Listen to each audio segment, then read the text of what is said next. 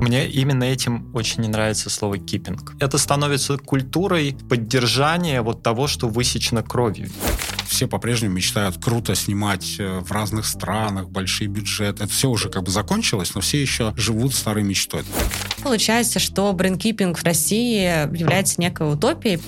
Ты не можешь быть классным бренд-кипером, если ты абсолютно не чувствуешь эту историю. За любым большим брендом всегда стоит голос человека.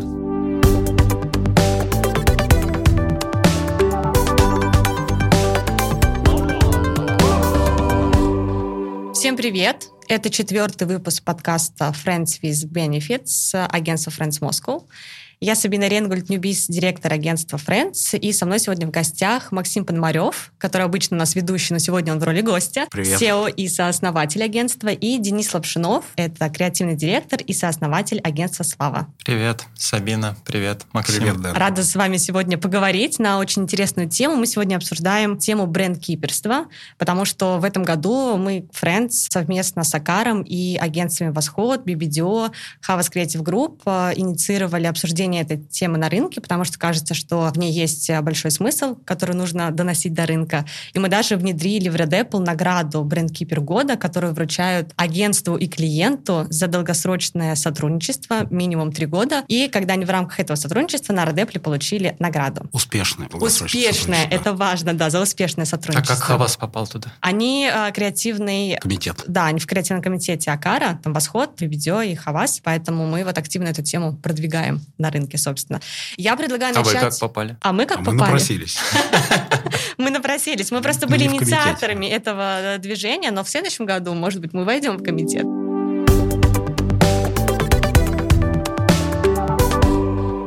Сегодня будем говорить э, в целом на тему брендкиперства, и я предлагаю начать с понятия вообще, что это за птица такая, и предлагаю Максу рассказать, что такое брендкиперс и что мы, Friends, в это понятие вкладываем. Зачем вообще мы про него начали рассказывать? Да, ну, наверное, надо объяснить, почему, во-первых, мы сегодня с Дэном здесь, да, именно потому что у нас случился небольшой спор по поводу названия. Дэн не понравилось э, название брендкипер, гиперс, потому что ему показалось, что это больше про сохранение бренда, и он предложил бренд культиватора, про развитие бренда. Сейчас мы расскажем про это это он да, расскажет бы, сам, не забегай вперед. Нет, это я просто к тому, что контекст названия, ну, в общем, что мы под ним имели в виду, когда мы его как-то типа внедряли у себя внутри и пытаемся сейчас снаружи об этом говорить.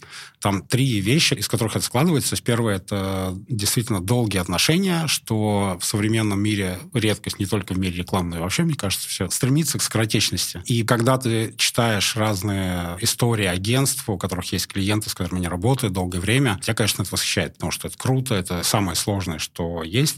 А вторая часть челленджа быть брендкипером — это не просто как раз сохранять, но и развивать. Потому что когда ты смотришь на то, что делает там Байден Кеннеди и Nike, то, что делает DB и Volkswagen и многие другие, ты видишь, что бренд вместе с ними меняется каждый год. Это что-то новое, при этом они всегда про одно и то же. И, наверное, вот это вот умение рассказать по-новому старые истории, при этом каждый раз быть актуальным, это, наверное, еще одна часть брендкиперства или бренд-культивизма, неважно, да, то есть долгой работы по развитию бренда, по его консистенции коммуникации, ну и так далее. Третья часть, наверное, это тендерная проблема рынка. Все время питчи, питчи, питчи. Моя а, любимая просто тема. Питчи на все, да. Вот последний раз, когда вот меня буквально в пятницу, там, когда мы созванивались с клиентом, и был разговор на тему, а тендерите ли вы креатив, и клиент говорит, да, мы тендерим каждую компанию. Ну, то есть каждую компанию. Не просто там агентство, пул агентств, не знаю, на год. Каждую компанию, даже каждый как вообще креатив э, инпут какой-то в бренд а постоянно печется, и это, конечно, ад. Ну, то есть это невозможно в таком режиме работать, потому что каждый раз находишься в зоне риска, в зоне стресса и в зоне вообще непонимания, что происходит, и как здесь в такой модели быть брендкипером, ну, и просто невозможно. Поэтому, наверное, вот это третье когда такой блок. Дэн, а вот я так думаю, что с точки зрения смысла, в принципе, ты тоже об этом, о том, что важно кипить бренд, работать в долгую с клиентом для того, чтобы достигать максимальной, скажем, эффективности. Ты еще на Фейсбуке писал, что нужно 4 года примерно работать для того, чтобы как раз-таки быть суперэффективным, чтобы увидеть, точнее, результаты этой работы. Скажи, пожалуйста, у вас есть вот бренды, с которыми вы так долго работаете, их кипите? И вообще, зачем это надо? Про 4 года это был скорее тоже пример из времен, когда мы с Максимом ходили под столом. Это примеры того же Nike, что первая прорывная компания действительно родилась на четвертый год сотрудничества. Это пример Levi's. Nike с Вайден и Кеннеди ты да, имеешь в виду? Да, что пример Levi's с BBH, то что первые три года это были вполне себе работающие, вполне себе успешные компании. Просто на четвертый год случался прорыв. Та же история была видна в Лео Бернет и Мальборо. Есть решение того, что Мальборо должно стать про ковбоя и главным героем должен быть ковбой, Лео Бернет запичил и продал его бренду довольно легко, а потом агентство 4 года пыталось найти, как нам этого ковбоя использовать. И он покорял женщин, ездил на поездах, показывал всякие трюки. И это, в принципе, плюс-минус работало. Но потом в один прекрасный момент, когда, возможно, по случайности, возможно, по опыту, агентство придумало этого ковбоя поместить в изоляцию, в прерии, и в такая мужская романтика наперекор тогда корпоративной Америки, когда все белые воротнички ходили в стеклянные высокие здания и искали, да, люди искали этот глоток свободы, им хотелось немножечко вырваться из этого всего. Вот тогда эта история сработала, и она 20 лет начала приносить действительно феноменальные результаты. Сейчас, мне кажется, безусловно, этот промежуток, он короче. К сожалению или к счастью, но это данность, с ней сложно спорить. Мне кажется, принцип тот же, что невозможно с первого, со второго, с третьего раза сразу сделать, чтобы эти шестеренки сошлись и получилась выдающаяся идея, которая может развиваться. А сколько нужно времени? Ну, то есть, ты говоришь, короче, там два года, не знаю, полгода? Я бы сказал, что нужно иметь возможность хотя бы 3-4 раза проитерировать осознанно свой подход. А если отвечать на вторую часть твоего вопроса, то самые длительные отношения у нас сложились и продолжают успешно развиваться с брендом Google. Это бренд, с которым мы начали работать на второй год создания агентства. Это бренд, для которого мы сделали первую федеральную кампанию на всю Россию, и с которым мы весь этот путь идем рука об руку. Я с гордостью называю этот бренд founding client, да, как у каждого агентства есть мощный клиент, который это агентство сформировал, сформировал его культуру, сформировал, возможно, даже частично ценности. Вот у нас абсолютно эта история, и я очень счастлив наблюдать, как она разворачивается и продолжает разворачиваться. Слушайте, у нас получается два агентства, которые кипят Google, потому что мы с Google тоже работали работали много лет. Это одно уже из... в меньшей степени, мне кажется. Но уже, да, уже вот э, Слава кипит в большей степени Google, чем мы но тем не менее у нас с ними тоже взаимоотношения длились долго. Я вот хотел дополнить Дэн, на самом деле. Дэн просто говорит, что крутые компании, условно, случились, да, у ребят, ну, такие, которые вошли в историю, да, условно, рекламы. Но мне кажется, когда мы говорим про брендкипинг, это не просто про создание какой-то яркой одной штуки, потому что ее можно и в первый год сделать, ну, случайным образом, да, как-то так вот совпадет все, и у тебя получается какая-то такая классная вещь. А вот основная, ну, по крайней мере, то, как я вижу там работу Nike и Вайнен Кеннеди, да, к примеру, для меня, наверное, самый большой челлендж не просто сделать одну компанию, Потому что одна компания возможно. Ты ее можешь сделать на третий, на четвертый год, может быть, на второй. Если прям супер повезет, то на первый, может быть, даже выйдя с брифинга, да, как бы с этой идеей. А вопрос э, для меня скорее, как им удается в течение уже там сколько, 40 лет работы вместе, постоянно быть актуальными, и они нашли, мне кажется, такое уникальное какое-то свойство, ну вот про Байдена, если говорить конкретно, такой creative culture, каким оно должно быть, ну, в хорошем смысле, когда они постоянно анализируют то, что происходит вокруг бренда или вообще в обществе в целом, и в технологиях, и в искусстве, и во всех слоях культуры,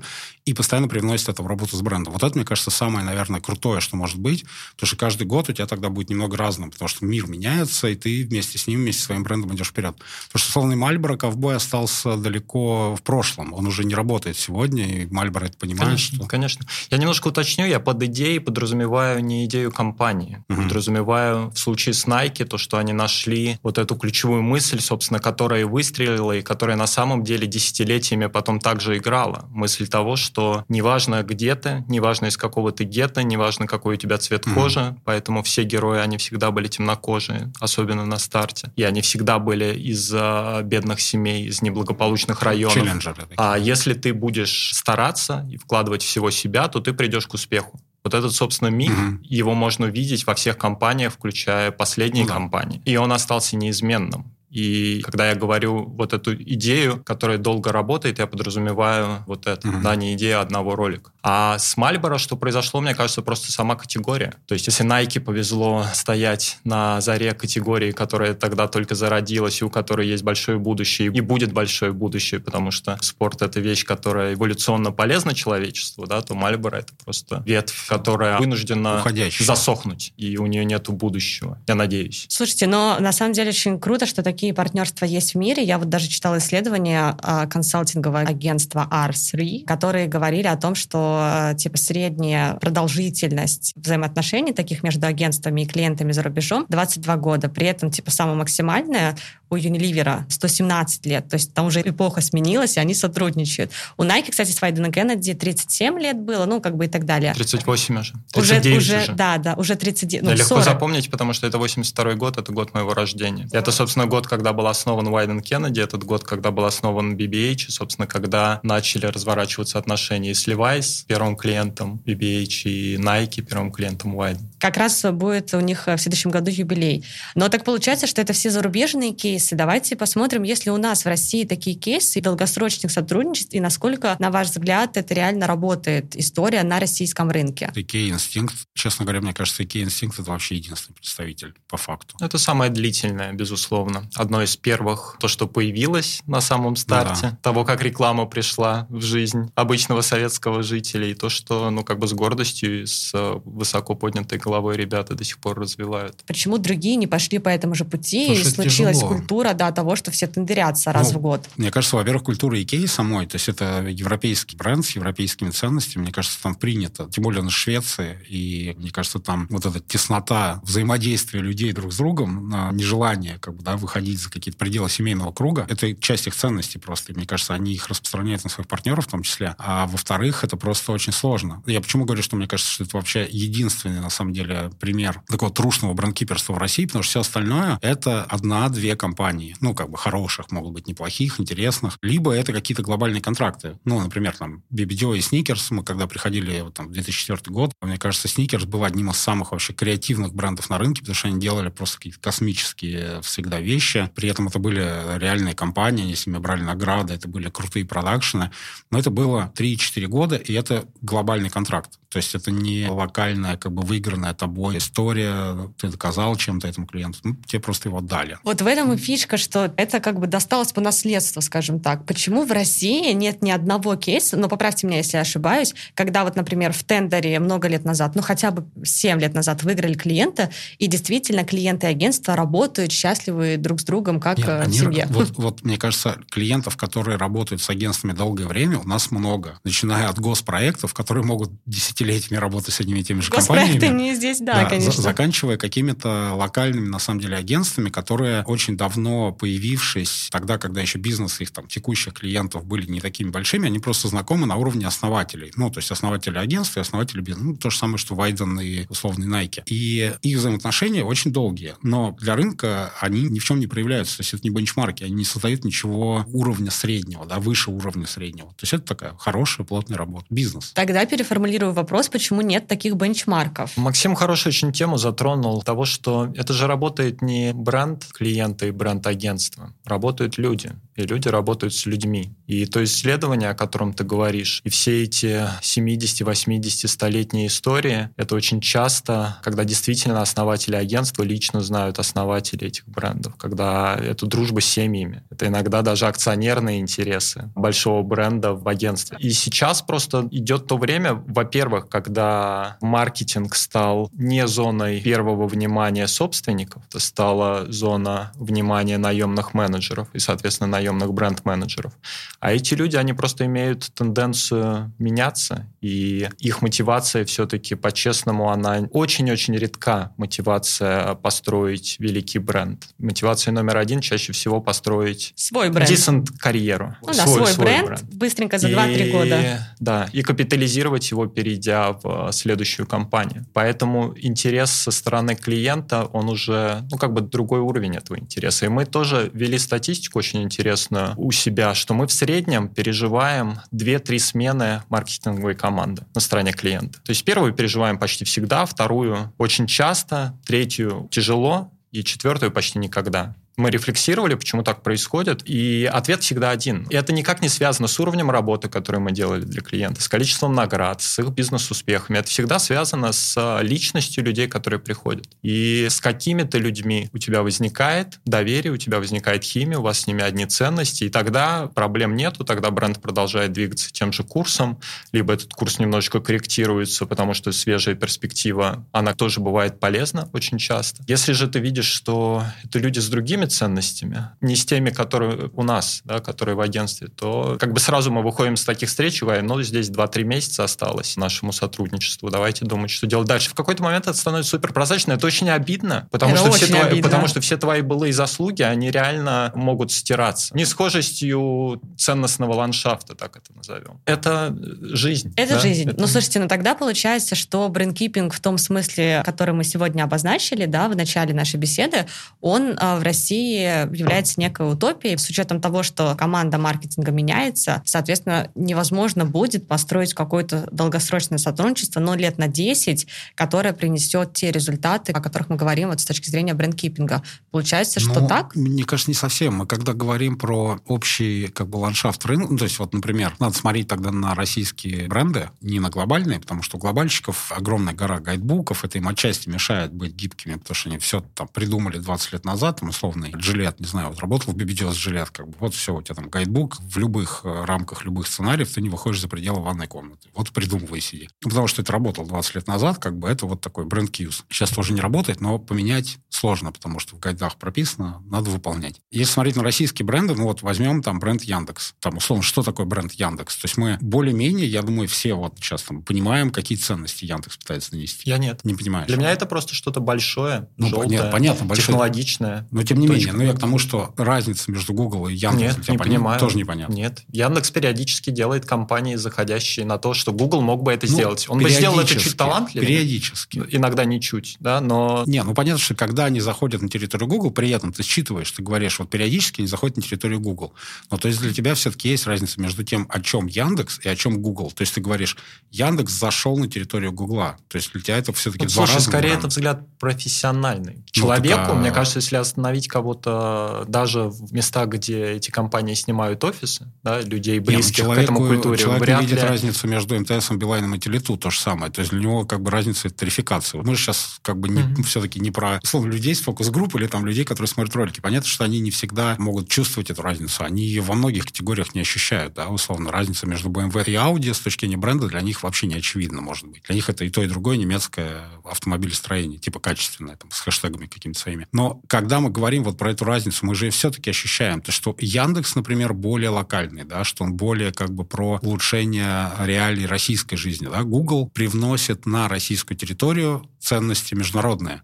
И он это несет, он это активно показывает. То, чего Яндекс, например, может не делать, потому что они все-таки немножко не про это. Они где-то схожи с точки зрения того, что два бренда, родившиеся в мире IT, да, условно. Они в каких-то своих подходах, конечно, будут похожи. Но на уровне каких-то кодировок, которые используют и те, и другие, например, работая с Гуглом, я понимал, что Google крайне неохотно, что ли, я не знаю, или мало, работает с русским языком в своей коммуникации. То есть, как правило, коммуникация Гугла либо визуальная, либо концептуальная. Но, например, Яндекс очень любит русский язык. Они постоянно с ним играют в заголовках, в наружке, в каких-то других форматах.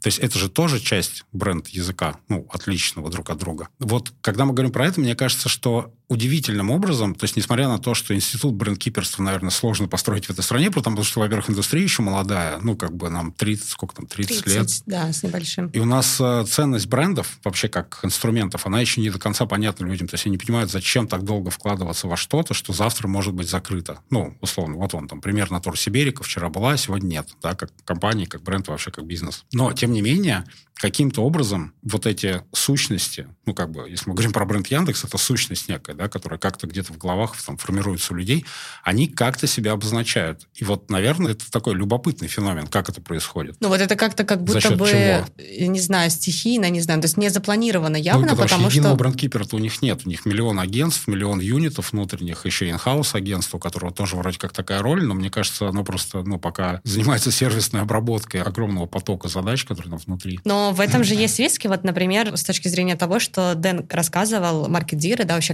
команды меняются, ну, там, не знаю, в 2-3 года. Приходит новая команда, ей быстро нужно заперформить какие-то свои результаты, чтобы показать, что они там молодцы и так далее, что они не просто так пришли, потом уйти в другую компанию. И получается, что они могут порушить то, что было до них, бренд повести в какую-то другую сторону, и тем самым бренд становится непоследовательным. Сегодня он про одно, завтра про другое, послезавтра про третье. Понятно, что такие крупные компании, как Яндекс, в меньшей степени этому подвержены, потому что все равно, сложнее как ты говоришь, да. да, у них есть какая-то сущность, но тем не менее, что делать с вот этой историей, когда приходит э, новая команда, и получается бренд э, перестает быть консистентным и каждый раз по-разному звучит. Может быть, на российском рынке, наоборот, это и нормально. У нас бренды, вот когда Дэн говорил про Nike, вот он сказал очень классную мысль про то, что Nike нашел свою идею, то, что называется ДНК бренда, условно. ДНК бренда, независимо от того, как меняется мир вокруг, оно остается неизменно, потому что оно очень базовое, как правило. Супер ценностное предложение этого бренда — это такая история, которую он рассказывает независимо от того, что происходит вокруг. И у нас бренды, у них часто просто этой истории нет.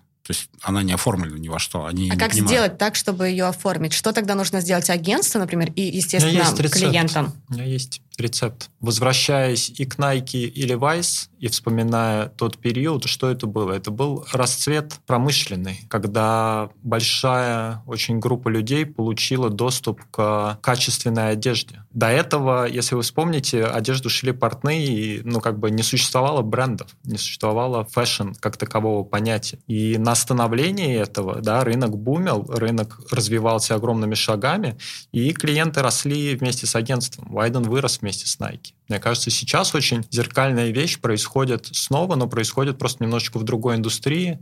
И эта индустрия, то, что называется информационные технологии или новая экономика и так далее. И на этой поляне тоже появляется очень-очень много брендов, которые имеют потенциал, а какие-то уже и реализовали этот потенциал, стать корпорациями мировыми и такими же устойчивыми, и такими же идентифицируемыми, как Nike. И если переходить на наш рынок, нам повезло с вами родиться и жить в стране, где очень сильная школа и много таланта в IT-компаниях. И поэтому, что мы стараемся делать, и что я бы делал на месте любого агентства, это просто искать своих клиентов в этом секторе, где собственник компании понимает ценность бренда, выстраивать с ним отношения, помогать этой компании расти и развиваться. Это win-win и для нас, и для клиента, и для рынка, и для России, потому что это единственный, мне кажется, способ показать примеры, что на нашей земле можно вырастить сильные бренды. А дальше все ребята из fast fashion, все ребята из FMCG, опять же, российские, да, они посмотрят и скажут, о, ничего себе, а вот, вот эти, как их, Friends там называют их, какой они сильный бренд создали, давайте мы колбасу у них закажем.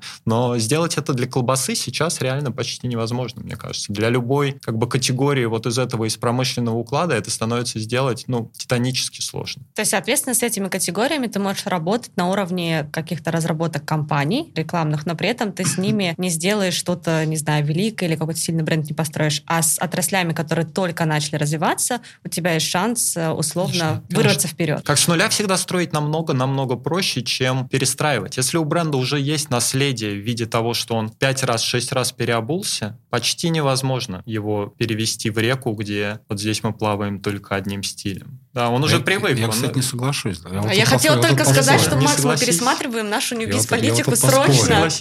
Мне кажется, что вот момент, когда рождается, ну, опять же, если мы говорим про бренды, да, то бренды — это совокупность каких-то ассоциаций, элементов, ну, условно, не знаю, красный цвет с такой-то надписью — это Coca-Cola, там, красный, синий с э, круглым логотипом — это Pepsi, ну, и так далее, да, то есть это тоже бренд, но это его элемент, который помогает тебе просто его идентифицировать. Андрей Губайдулин, как сказал очень правильную вещь, мне кажется, он сказал, мне важно, какую позицию занимает бренд по отношению к миру, в котором я живу. То есть, если эта позиция вообще есть, неважно, я ее могу не разделять, но она у него есть, вот это и есть некий бренд, о котором мы все время говорим, как с точки зрения рекламы, коммуникации и так далее, то, что позволяет нам придумывать те самые классные, крутые компании. И вот наличие этой позиции, да, ее отсутствие и делает, на самом деле, бренд, ну, во многом брендом, лавмарком там впоследствии, Мгм. если она солидарна. Роль конечно. жизни. Роль жизни, да. И вот когда мы про это говорим, на мой взгляд, неважно, чем ты занимаешься. Ты можешь быть суперсовременным IT-стартапом из двух человек, а может быть огромным консорциумом, который, не знаю, производит FMCG-продукцию. Вопрос наличия позиции. Потому что у многих маленьких команд и стартапов этой позиции нет, да, может быть, ее там проще создать, возможно, что может сталкиваться как бы с тем, что эти ребята просто не мыслят такими категориями, потому что они находятся в точке, в которой им надо думать про продукт, а не про бренд совершенно. То есть для них он еще меньшую ценность представляет с точки зрения понимания, да, как это работает.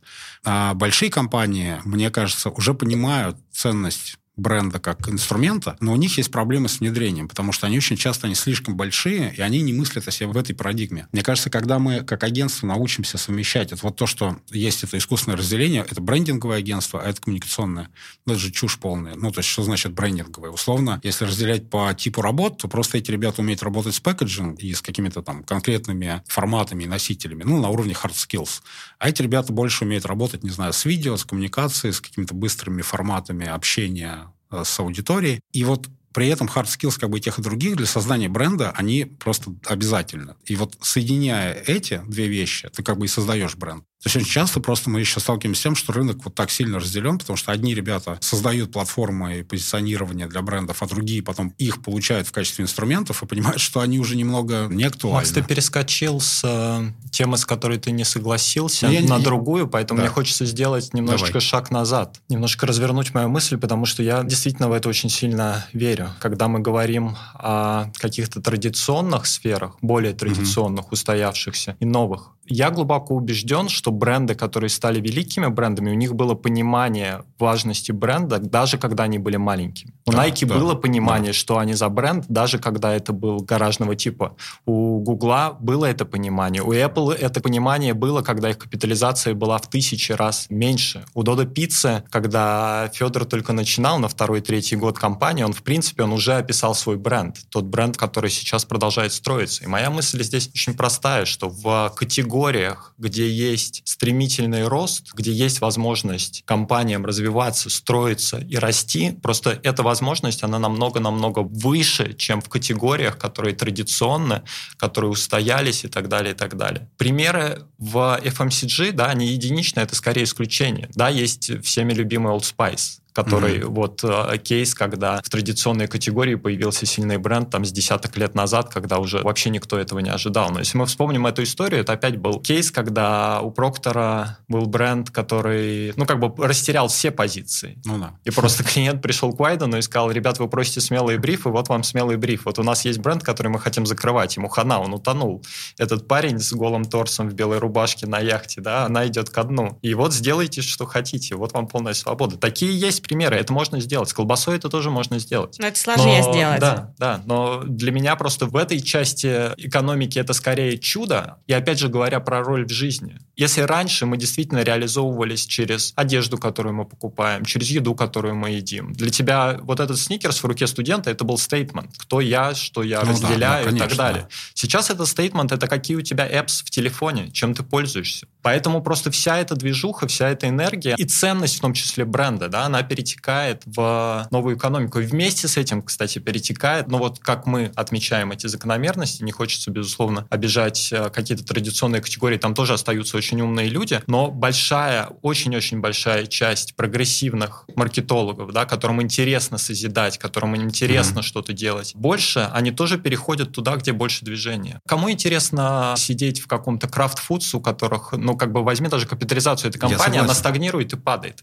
Есть люди, кому да, это но, интересно, но, кто ты, это ты, делает хорошо. Ты но это пример... не те люди, которые будут строить что-то великое. Супер. Ну, ты приводишь пример Федора Овчинникова, который строит абсолютно стандартный ритейл э, фастфуда. Не совсем. Ты, ну, не совсем. Нет, он не совсем Сегодня, сегодня Федор радовался и гордился тем, что ой, а у нас там в приложении сколько? Дай-ка я посмотрю, а то я никогда не смотрел. О, ну, 3 миллиона слушай, Ну, О. А, да, окей. Я не спорю с тем, что движуха в IT, естественно, сейчас больше, и там больше новых проектов, и им проще какие-то вещи объяснять, и они готовы к ним. С этим я не спорю. Но те примеры, которые ты называешь, по сути, говорят о том, что там просто были люди, которые, как Фил Найт в Nike, понимали как Конечно. раз свою собственную позицию Конечно. по отношению к миру. И когда мы говорим, что наличие этих людей, по сути, является определяющим фактором, они могут быть в крупной компании, да, там сложнее просто потому, что ее сложнее разворачивать. Они уйдут оттуда, они сбегут оттуда. Возможно, возможно. Но какие-то не сбегают. Ну, условные, не знаю. Тот же Nike, это уже как бы не стартап, да, тем не менее, ребята продолжают делать крутые вещи каждый год, независимо от того, насколько они здоровенные. То есть, мне кажется, это вопрос, опять же, человека, культуры внутренней. То есть, я согласен с тем, что там, где культура пока не сформирована, и пока есть огонь в глазах и желание что-то делать, это надо использовать, и это проще использовать, чем история, когда это уже устоялось. В этом смысле я не спорю. Я к тому, что появление таких брендов крутых все-таки, наверное, обусловлено людьми и их Конечно. позицией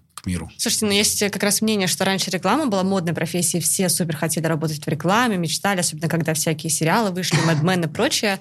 А Emily потом... from Paris. Да, да, да, да, да.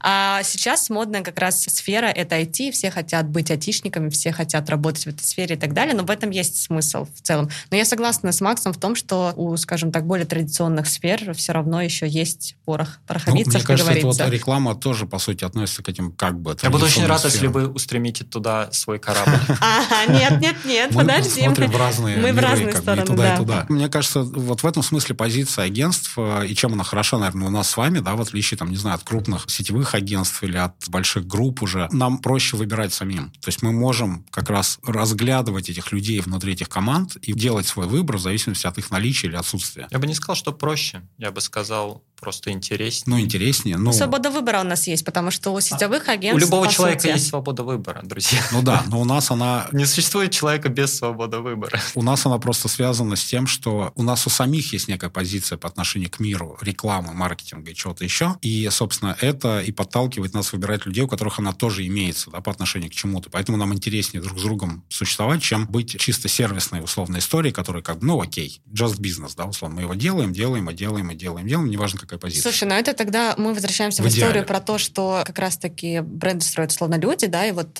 приходит как-то команда маркетинга, и потом она уходит, ты наладил с ним взаимоотношения, у вас случилась химия, вы работаете и так далее, она уходит, и по сути, по факту, скорее всего, вы как агентство тоже уйдете, потому что придут новые люди, Конечно. у которых, может быть, есть взаимоотношения с другими. Другое, у них будет запрос на другое. партнера. Тогда как будто бы получается, что брендкипинг в России, возвращаясь к этой нашей сегодняшней теме, он как будто бы возможен в условиях, там, не знаю, двух лет, не знаю, четырех лет, когда команда маркетинга работает. Как только она уходит, ваше партнерство, скорее всего, разрушится. Подождите, мы как-то это все сводим к тому, что все бегают куда-то из одного угла в другой, агентства бегают за ними, такое броуновское движение. Да, оно, конечно, есть на рынке, но, тем не менее, на рынке есть люди, которые и не уходят. И, собственно, они помогают агентствам, в том числе, выстраивать эти бренды. Если посмотреть на, условно, тот же инстинкт IKEA, да, команда маркетинговой IKEA, да, там, конечно же, есть некая текучка этих людей. Но, во-первых, там есть принципы, и здесь важный момент — это культура компании. То есть это тоже индикатор. Если она существует, то эта культура будет новых людей, которые в компанию приходят, в себя встраивать. То есть она будет их адаптировать к тому, о чем мы здесь говорим и как мы здесь говорим. Тогда, чтобы брендкипер в России развивался, нужно прежде всего компаниям внутри строить вот эту культуру, назовем, ну, как бы культуру, ну, как что и агентством, и клиентским командам. Потому что агентство, помимо того, что мы привносим какую-то креативность, условно, в рынок, да, там, маркетинг, создаем какой-то контент, мы на самом деле влияем на то, что происходит внутри, потому что мы привносим новые инструменты, мы привносим новые какие-то веяния с точки зрения работы в команде, работы с какими-то тулами. Ну, условно, вот Google, да, как он менял культуру агентства? Он не менял не просто там, давайте сядем, поговорим про вашу культуру агентства, там, да, какая она. Он говорил, ребята, мы работаем только в инструментах Google. Google Slides, Google Sheets, Google Docs, Hangouts там, и так далее. И агентство, я думаю, Славы, мы не работали с Google Docs или Google Slides до Google. Мы работали в Keynote, в PowerPoint, не знаю, PDF, там еще какие-то форматы. С появлением Google как клиента, культура агентства, взаимодействие с клиентом, да, потому что Google Slides позволяет тебе просто одновременно смотреть одну и ту же презентацию, комментировать ее, редактировать. То есть это другая культура взаимодействия команд. И вот это тоже влияет на то, что происходит внутри агентства, а агентство потом привносит это к другим клиентам. То есть это такая как... Шеринг как шеринг опытом. культуры, да. То есть он происходит так же, как, э, не знаю, происходит перемешивание культур там на мировом уровне. Это то же самое. Я думаю, что в этом тоже наша роль. Мы про нее часто забываем, что мы как бы не про это, но на самом деле для клиентов это важно. Они чувствуют, что мы приносим какие-то новые веяния. Они могут быть с ними не согласны, может быть неудобно там в какой-то момент, но это начинает давать людям возможность понять, что мир за пределами их компании немного другой, да, он разнообразнее, и что у тебя есть варианты выбора. И это тоже прикольно. А мне, кстати, еще понравилась твоя мысль, которую ты до этого озвучил, про то, что в агентстве должна быть экспертиза условно неразделенная, то есть отдельная коммуникация и брендинг. А это все должно быть э, некой единой экспертизой для того, чтобы можно было, собственно, этот брендкипинг на рынке развивать, если я тебя правильно понимаю. Но ну, не кажется идеально. ли вам,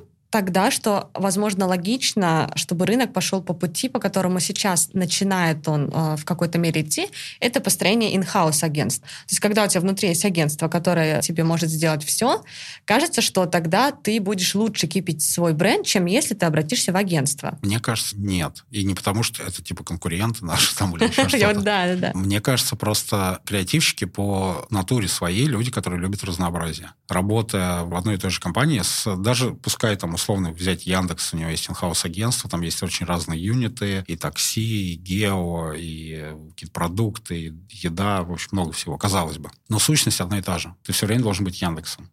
Я думаю, что это очень быстро утомляет, учитывая, что у нас еще не появилось, на самом деле, даже, ну, или, не знаю, оно было, но потом пропало, поколение брендкиперов как бы внутри самих агентств, то есть очень мало людей пока мыслят такими форматами. Мы в основном мыслим классными компаниями, прикольными роликами. Мне кажется, все по-прежнему мечтают круто снимать э, в разных странах, большие бюджеты. Это все уже как бы закончилось, но все еще живут старой мечтой. А вот Голливуд уже умер, а мы все еще такие, когда-нибудь он возродится, он уже не возродится. Макс, не завидуй. В Мексике круто снимать. Не, я понимаю, круто. Я к тому, что вся индустрия мне кажется, такая немного вот там еще, да, как бы. Ну, потому что мне она кажется, это, хор- это хорошее место. Хорошее, мне кажется, нет, очень прекрасное. зря, что мы от него отдаляемся, и в наших силах от него не отдаляться. Возможно. А но почему ты хочешь отдаляться и куда я ты не говорю, хочешь что идти? я хочу отдаляться, я говорю, что индустрия поменялась, а мечты индустрии все еще остались прежними. Ну, то есть вот «Канские львы», там, не знаю, вот эти большие крутые съемки и так далее. То есть даже пример Netflix того же, да, там каких-то новых сервисов показывает, что старый медиа-мир, он как бы немного уже, ребята, умер. Ну, то есть он никогда не вернется. То есть, да,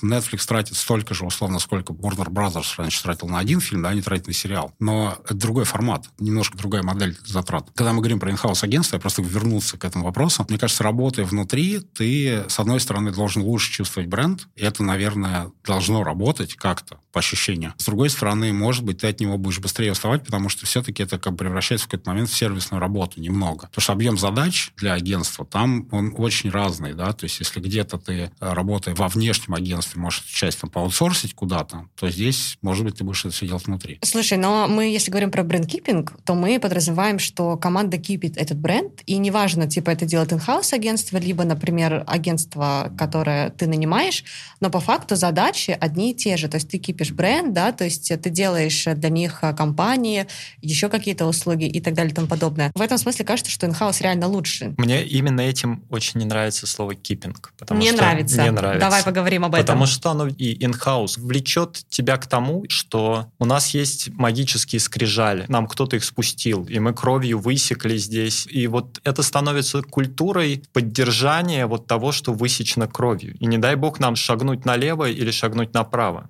И очень много, на самом деле, мы видим такого в агентстве, да, когда какие-то правила, они вводятся в абсолют ради следования этому правилу. И здесь вот развивая то, что Максим сказал, почему для меня культивизм слово точнее, потому что как раз ты смотришь на культуру, ты смотришь, как все развивается, ты смотришь, как все меняется, и ты понимаешь, принимаешь каждый раз решение, как тебе, не изменяя себе, не изменяя своему ДНК, как тебе эволюционировать, как тебе в новой среде. Ценности меняются очень быстро, ценности никогда так быстро не менялись, как сейчас. Все меняется, медийный ландшафт меняется. Здесь нужно сочетать, да, жить очень хорошо на двух полюсах. С одной стороны, очень круто понимать, кто я, в чем мое ДНК и что во мне неизменно. И второе, как я его могу раскрывать вот в каждый новый момент времени. Для первого сильно лучше подходит инхаус, конечно, но для второго предельно важны люди, которые чувствуют мир, да, которые живут в мире, которые видят много разных категорий, У которые видят людей, кругозор. которые видят разные аудитории, видят, что их цепляет, что их не цепляет. И вот такому человеку очень сложно жить в рамках одного бренда. Ему становится просто скучно. И его природный дар, его талант, он просто этим притупляется. Тогда, если следовать этой мысли, ощущение, что как раз-таки агентства не могут быть брендкиперами, потому что у них работают люди, которым постоянно нужно движение, да, то есть растить свою А вот насмотренность и так далее и тому подобное. И тогда кажется, что в этой смысле история с тем, когда тендерят каждый год или два года, она работает, потому что маркетологи, которые э, любят этим заниматься, говорят, что нам нужна свежая кровь. То есть мы хотим посмотреть, кто на рынке новый есть, чтобы привнести нам э, какую-то новую волну, новый взгляд и так далее. Тогда как будто бы, если рассматривать с той стороны, про которую ты сейчас говоришь, Дэн, кажется, что на рынке должны быть инхаус агентства, которые являются киперами, и вот агентства, которые могут привнести что-то новое в бренд, но которых будут тендерить каждый год для того, чтобы посмотреть, а что же новенького появилось. Сабин, если бы этот профиль людей, который ты сейчас описываешь, он а, хорошо понимал, как не изменяя себе оставаться актуальным, не было бы сейчас нашей беседы с тобой. Не было бы Это этой дискуссии. правда. Было бы очень-очень много таких примеров на рынке. Правда в том, почему постоянство так ценно. Даже многие авторитетные психологи на эту тему говорят, что человеку не так важна правда, как ему важно постоянство. Ему не нравятся перемены на самом деле. Но вместе с тем мы, как человеческие натуры, нам постоянно хочется все менять. Абсолютное подавляющее большинство людей, оно склонно к хаосу. Да? Я хочу носить разную одежду, я хочу ездить в разные места в отпуск, я хочу смотреть разные жанры, я хочу иметь разных партнеров в своей жизни. И мне становится скучно, и я хочу больше, больше, больше разного развлечения. Вот это одна как бы полярность, в которой пребывает абсолютное-абсолютное большинство. А найти для себя что-то, в чем ты будешь также реализовываться без этого разнообразия, это очень-очень сложная задача.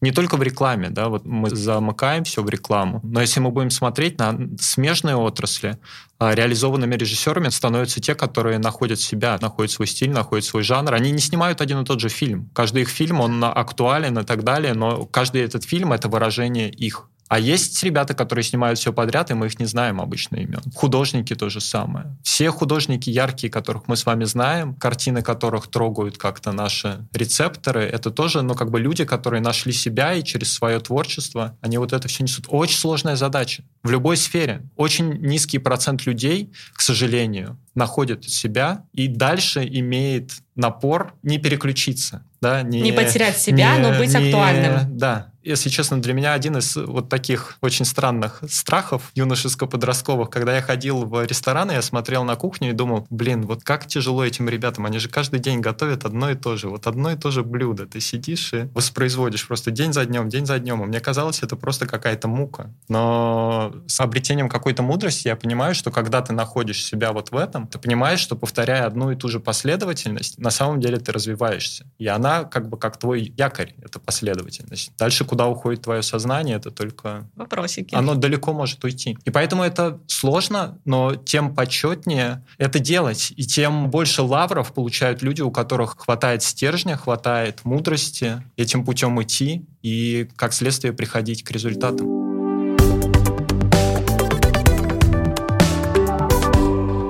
Давайте порассуждаем, какой путь может быть у российского рекламного рынка, вот если мы говорим про развитие брендкиперства, с учетом развития самого рынка, с учетом тех вводных, которые мы обсудили, особенностей, как мы можем в России развивать брендкиперство так, когда агентства с клиентом работают э, какой-то длительный период, при этом сохраняя какие-то ценности и при этом оставаясь актуальным, исходя из тех культурных изменений, которые в мире происходят. Я вижу три роли у агентств или у брендкиперов. То есть то, мне кажется, чем всегда были агентства, агентства всегда приносили в мир клиента, не знаю, DDB и Volkswagen. Бернбах, он не для Volkswagen это сделал, но внутри DDB родились креативные пары. Да? То есть вот сам формат работы, который уже не меняется 60 лет, родились там. Мне кажется, что это и есть вот эта новая модель, которая родилась в агентстве и которая помогла агентству выполнять работу гораздо лучше брендкипить, там, условно, Volkswagen в то время, создаватель у него гениальной компании. Мы часто про вот эту функцию как бы забываем, да, то есть мы думаем, что наша работа делать только рекламные кампании, крутые, классные, при этом мы забываем про самих себя, что мы внутри как бы тоже должны развиваться как команда, привнося внося какие-то вещи в работу с клиентами, потому что это правда важно. То есть, когда мы не выстраиваем с ними, например, фидбэк-культуру, мы не выстраиваем с ними работу в команде, неважно, поменяется маркетинговая команда или нет, да, условно. То есть, ты создаешь какие-то определенные механизмы, механизмы взаимодействия. Следующей команде это может понравиться, да, потому что они придут в какую-то историю, которая скажет, о, прикольно, мы так не делали раньше, это работает. И это помогает тебе выстраивать то же самое брендкипинг, потому что без этого ожидать, что все будут работать одинаково, мыслить одинаково, работать в одной культуре, культуре невозможно. У нас очень разные с клиентами часто культуры именно внутренние, да, то есть не просто на уровне понимания, какая классная реклама, какая не классная. Это может даже совпадать. Но когда мы начинаем ее создавать совместно, а, вот там возникает проблема. И второй момент — это роль агентств, это привнесение, наверное, вот той самой культуры, о которой мы говорим, что тоже крайне редко происходит вообще в мир там, рекламной коммуникации. Да? В основном мы на поверхности плаваем. То есть мы не изучаем, мы на самом деле очень мало знаем про свою аудиторию. Мы все время говорим, что мы агентство ее любим, мы ее понимаем, а вот клиенты такие глупые дурачки не понимают свою аудиторию. На самом деле мы ее тоже не понимаем, вот по факту. То есть куча кейсов, когда мы производим контент, мы, я имею в виду вообще как индустрия креатива, производим контент, который не креативный, не культурологически близкий вообще аудитории. То есть он, в принципе, ни о чем. Это просто плохой продукт ну, коммуникационно. И мы забываем про эту функцию. То есть мы постоянно говорим себе, ну, в этот раз, там, не знаю, не получилось, да, условно. Для этого нужно, опять же, перестраивать модели работы самих агентств. Это то, что сейчас происходит на рынке условный influence-маркетинг, да. Там люди гораздо ближе к аудитории находятся, они с ней общаются постоянно, сами инфлюенсеры. Они создают контент, который должен эту аудиторию развлекать. Он не весь качественный, но, по крайней мере, они очень хорошо чувствуют. Это то, что мы, мне кажется, потеряли, да, за своими вот этими... За цифрами. Keeping ом. Мне кажется, ну, мне кажется за цифрами, а еще, вот, мне кажется, за вот этими все-таки, вот этими ценностями из прежнего мира, что мы, как реклама, мы такие крутые, классные, модные, и вообще типа кино, и мы создаем что-то, что людей якобы привлекает. На самом деле это не так. Ну, то есть это во многом не так. И мне кажется, вот это тоже нам мешает. То есть мы никак не отцепимся от всех наших вот этих прежних моделей. А какое модель современная рекламного агентства? Мне кажется, оно должно быть более гибким внутри, ну и снаружи. Наверное, самое оптимальное, оно должно уметь выстраивать условную модель инхаус агентства не с точки зрения того, что это люди, которые будут работать на на один и тот же бренд все время, но понимая потребности бренда, то, о чем Дэн говорил недавно, по-моему, у тебя был пост на эту тему, что вы пытаетесь находить команды, которые отвечают запросу клиента. Да, вот мне кажется, это же про это. То есть ты не можешь быть классным бренд-кипером, бренд-культиватором, неважно, да, развивать бренд и говорить о нем так, что ему будет хорошо, если ты абсолютно не чувствуешь эту историю. То есть она вообще не про тебя. Ну, условно, тебе 25, а тебе нужно рекламировать крем а, от морщин для женщин, которым за 50. А ты еще и мужчина. То есть понятно, что ты не найдешь на рынке, наверное, там человека, которому, хотя, может, уже и найдешь, даже при нашей индустрии. Я пользуюсь кремом от морщин. От морщин, ну, да. условно, да, говорю. То есть ты все время ищешь там юмор. То есть этому бренду нужен юмор, а у тебя нет в команде людей, которые даже внутри агентства пошутить умеют, как бы, что уж там говорить про контент. Это вот это. То есть ты должен быть flexible максимально, потому что мир flexible вокруг. Для меня это не столько про гибкость, сколько, Сабина, ответ на твой вопрос. Даже, может быть, будет ну, такой немножко полярный, но это то, во что я лично верю, то, что мы делаем в агентстве и продолжим делать. За любым большим брендом всегда стоит голос человека. И это может быть голос либо создателя этого бренда, либо это может быть, как жизнь показывает, очень часто голос, который кто-то этому бренду подарил. И в этом плане креативные пары ли или индивидуалы ли, очень часто, найдя в себе свой личный голос, они просто его дарят бренду. Мир это не знает, это как художественный акт, просто не подписанный. Он подписан не именем автора, он подписан именем бренда. И очень-очень много вот таких, мы говорим про Бернбах и DDB, и Volkswagen. Делая принты Volkswagen, Бернбах не думал про аудиторию, он думал про себя. Тот же Old Spice, который мы упоминали, или Skittles до этого, это одни и те же ребята. Они делали для себя, они делали вот свой абсурдный юмор. Сначала они его делали для Skittles, потом им принесли, ой, ребят, у нас есть Old Spice, делайте, что хотите. Они сделали для Old Spice и Skittles.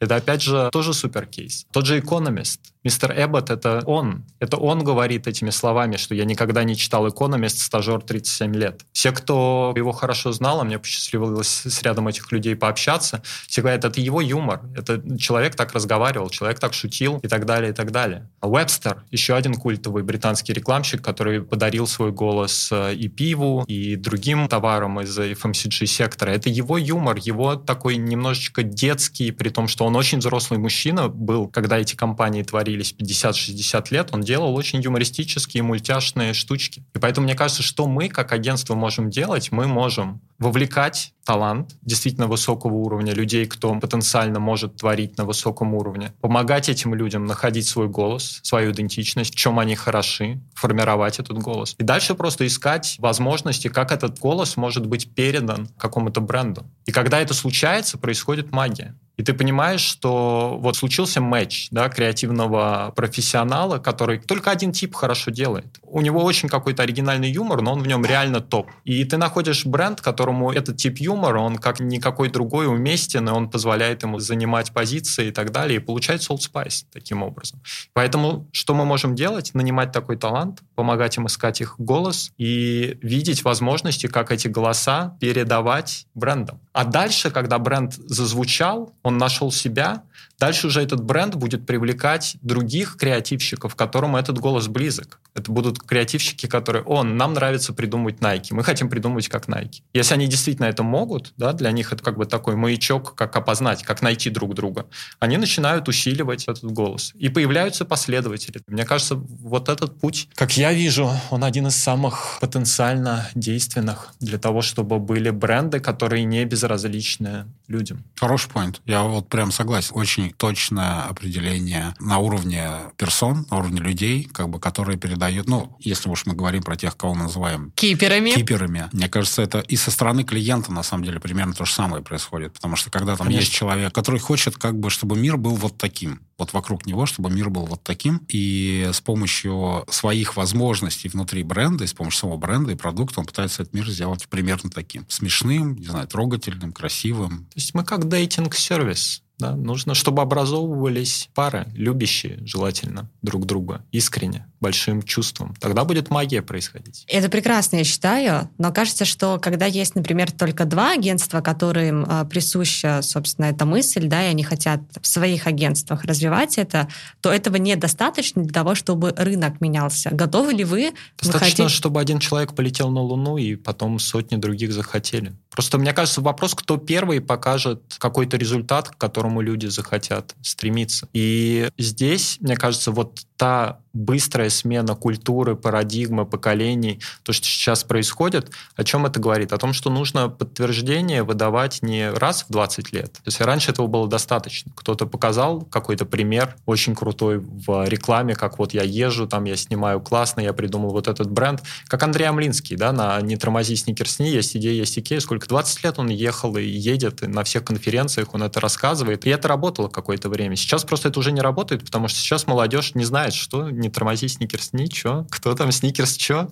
И сложность и вызов в том, что подтверждения нужны чаще. Подтверждения нужны каждые пять лет, мне кажется, в идеале. Когда Чутьков-Будьков делает такие гоу, только ленивый не хочет начать снимать клипы для брендов. Когда мы выпустили «Маячника» для Ferrero Rocher, куча брендов, ой, а давайте нам тоже что-то такое. Да, потом начинаешь разбираться, копать глубже, понимаешь, что ну, понятно, что много и часть из этого отваливается, но тем не менее нужны просто яркие примеры. Ты, Сабин, говоришь про два агентства, мне кажется, вопрос не в количестве агентств, вопрос в количестве ярких примеров. И мне кажется, для того, чтобы индустрия развивалась хорошо и бодро, просто наша работа не только Слава, там не только Friends, а есть куча других, мне кажется, достойных и в чем-то сильно более достойных ребят и девчат на рынке, чья задача просто показывать крутые примеры. Нужно объединяться, я считаю, рынком и продвигать там или ценности бренд-киперства или, или бренд-культивизма, или наоборот. То есть надо... Конкурировать. Да, мне кажется, это вот как раз вопрос, потому что, мне кажется, выражение, условно, чтобы рынок поменялся, ну, мы же понимаем, что не на одном рынке, даже на рынке, там, не знаю, США, где производится огромное количество там кейсов, и которые потом выигрывают в тех же Канах и задают план какой-то мировому там сообществу, 80-90% того, что там происходит, это, ну, ну как бы все плохо. Так любой индустрии. Да, давайте есть... послушаем всю рэп-музыку, которая да, выходит. Да, да. Вот прямо много, сейчас, какие альбомы вышли. Много, да. И давайте, вот это самое бичевание мне не очень близко, что, ой, мы вот делаем кучу ну, фигни. Не, Какая смотрю... индустрия не производит кучу фигни? Да, в любой. Просто наша кажется... индустрия, она выставляет все свое уродство на показ. Ну, потому вот. что у человека нет выбора, смотреть ему то, что ты сделал, или не смотреть. У него это окажется перед глазами, ну, на билборде, да. на полке, где угодно. Просто Давайте музыка, меньше делать уродство. Она, ну, как бы остается на дне где-то стримингов. Ее никто не видит, никто не знает, да. сколько дерьма ну, там нас, проливается да, из, из микрофонов. Э, а, а реклама, просто я говорю, мы все свои пороки, всю свою кривость, косость, у человека нету шансов не увидеть. Тем выше ставка, тем, ну, как бы аккуратнее нам надо быть как ты, Сабин, говоришь, что давайте меньше этого делать. И это абсолютно резонирует во мне, потому что многие говорят, да, это же всего лишь реклама. Столько хреновой рекламы, значит, я могу еще одну сделать хреновую. Нет, не можешь. Нужно делать классно, а уродливая должна не появляться перед потребителями, иначе зачем Это тоже это моя нужно? одна из таких розовых мечт. И мне кажется, к этому придет рано или поздно. Все стриминги сериальные, они начнут пускать рекламу. Ну, не сходится у них экономика Начнут, без конечно, этого. да. Вот этот момент может стать рестартом. Когда Netflix скажет, на Netflix появится реклама, но, ребят, мы будем ставить только рекламу, которая действительно нравится людям. Мы сделаем какой-то внутри метрику тестирования, если ваш ролик не пройдет, то он не попадет на Netflix. И тогда у агентства появится огромный стимул. А на самом деле близкая ситуация была. Я работал какое-то количество лет на старте карьеры в глянце, в глянцевых журналах, в рекламном отделе. И были ситуации, когда, условно, там журнал GQ или журнал Playboy, он отказывает рекламодателям, говорит, ребята, у вас уродливый макет, мы не можем поставить его в GQ. Пожалуйста, сделайте хороший макет, мы его разместим. Иначе даже с ценовой наценкой мы это не сделаем. Какие-то эстетические... Да, э, да. И ценности. мне кажется, то, что происходит с видеостримингом, это была бы прям очень классная... а, Если нас кто-то слушает, Око, там, Иви, Я скину им ссылку. Газпром, пожалуйста, подумайте об этом, потому что, мне кажется, так и зритель выигрывает, потому что он получает качественный снэк во время просмотра основного шоу, и бренд выигрывает, и Ну, это как Супербоул, все условно. Как Супербол. На. Суперболе зашквар поставить плохой ролик. Ты не, можешь, ты не можешь обосраться на Супербоул, да. Да. потому что это увидят все. Да. Слушайте, какая классная мысль о том, что реклама — это снэк некий в перерыве. Ну, в общем-то, да. Ну, Он такой... должен быть вкусным. И тогда не будет этих историй про то, что, о, рекламный блок, пойду себе чай сделаю или кофе. Тогда, может быть, рекламу даже захочется смотреть еще больше, чем ну, какой-то в любимый этом сериал. конкретном канале, да. Да, на Не Netflix, везде, например, но не везде. Да. К этому, к сожалению, не очень способствует YouTube, потому что раньше ты хотя бы ты понимал, что ты можешь сходить, пока по телевизору идет рекламный блок, и тебе хватает времени чай заварить. А если на YouTube ты не будешь нажимать на скип, то твой рекламный блок может растянуться минут на 10. Это И ты вынужден сидеть и ждать, пока эта кнопка появится, чтобы на Ну, нее или, по- или, платную подписку покупать. Или купить Ну, платную да. подписку. Вот такая реклама платной подписки. Подписывайтесь на YouTube. YouTube. Это тоже наш клиент, кстати. Мы делали. Мне кажется, очень достойная промо для YouTube премиум. Найдите его на YouTube и посмотрите.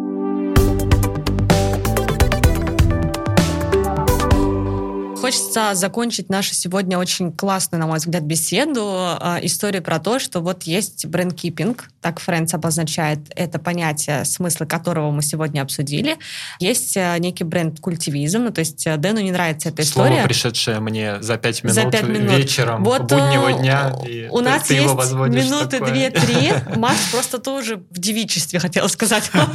В прошлом креативщик, собственно, да, он был креативным директором. Дэн сейчас э, занимается тем, что придумывает классные компании. Давайте подумаем, как мы можем это движение, назовем это так, назвать так, чтобы оно не вызывало отторжения, как минимум у нас, и чтобы не пахло нафталином каким-то. Меня не вызывает ничего. Брендкипинг нормально. То есть называем брендкипинг. Этот корабль запускаем в 2022 году на рынок и активно Вы в все своем вместе подкасте, продвигаем. Сабина, можете называть и запускать что угодно. Так я на хочу рынка, гостя, понимаешь, Дэн? Я хочу, чтобы на рынке это, понимаешь, э, было неким примером того, что вот в таком направлении Я бы на вашем месте двигаться. никого не слушал. Ни меня, ни кого еще. Если это то, во что вы верите, то я буду очень Мне- рад, мне если всегда это кажется, это вопрос успеха. наполнения всегда. Ну, то есть я понимаю, о чем говорит Дэн, что типа есть э, слова, за словами стоят смыслы, за смыслами стоят ассоциации и так далее. Но здесь вопрос, э, мне кажется, что как бы кипинг, смущает же слово кипинг, а не слово бренд в этом плане. Что когда мы об этом говорим, первое, конечно, что тебе приходит, это сохранение, потому что это кип, ну, как бы хранители такие. Но, с другой стороны, когда мы говорим про вот эти вука-мир, который вокруг нас, который вечно меняется, тебе, чтобы бренд сохранить, вообще, чтобы он жил и выжил вообще в этом бушующем мире изменений, тебе как раз нужно уметь адаптироваться и развивать его, потому что без этого ты просто не сможешь выжить. Но дальше, мне кажется, это вопрос наполнения. То есть можно это назвать бренд-билдеры, бренд-девелоперы, бренд-хироус, не знаю, как угодно. Кому-нибудь что-нибудь кто-то скажет, а вот Конечно, почему это, конечно, это герои, а эти не герои. Абсолютно. Но главное, что мы едины в понимании того, что смысл, А, который ла- заложен в этом бренд Используя терминологию Гугла, у нас одни и те же OKR. Вот так, у нас одни и те же OKR. Давайте теперь сделаем так, чтобы эти OKR были одними и теми же, в принципе, на рынке, потому что я думаю, что из этого получится классная история, и я надеюсь, что российский рекламный рынок продвинет к тому, что у нас будут сильные бренды, которые выживут в любых условиях, в российских реалиях в целом, и никакие культурные новые особенности или встряски не повлияют на то, что бренд просто умрет по факту. Давайте Будет строить да. да, будет развиваться. Будем развивать, строить бренды бренды, культивировать их, кипить и, короче, развивать рекламу и делать снова рекламу модной. Надеюсь, да. так и будет. Спасибо вам за время. Это был четвертый подкаст Friends with Benefits э, агентства Friends Moscow. Спасибо. В пятом подкасте Макс снова встретится Го- с новым гостем. Гостем мне понравилось быть больше, честно говоря, чем ведущим. А, мы это вырежем? Нет, Макс наш бессменный ведущий. приглашение, Дэн, спасибо. Мы с тобой еще не один раз, я думаю, увидимся. Всем пока. До новых выпусков.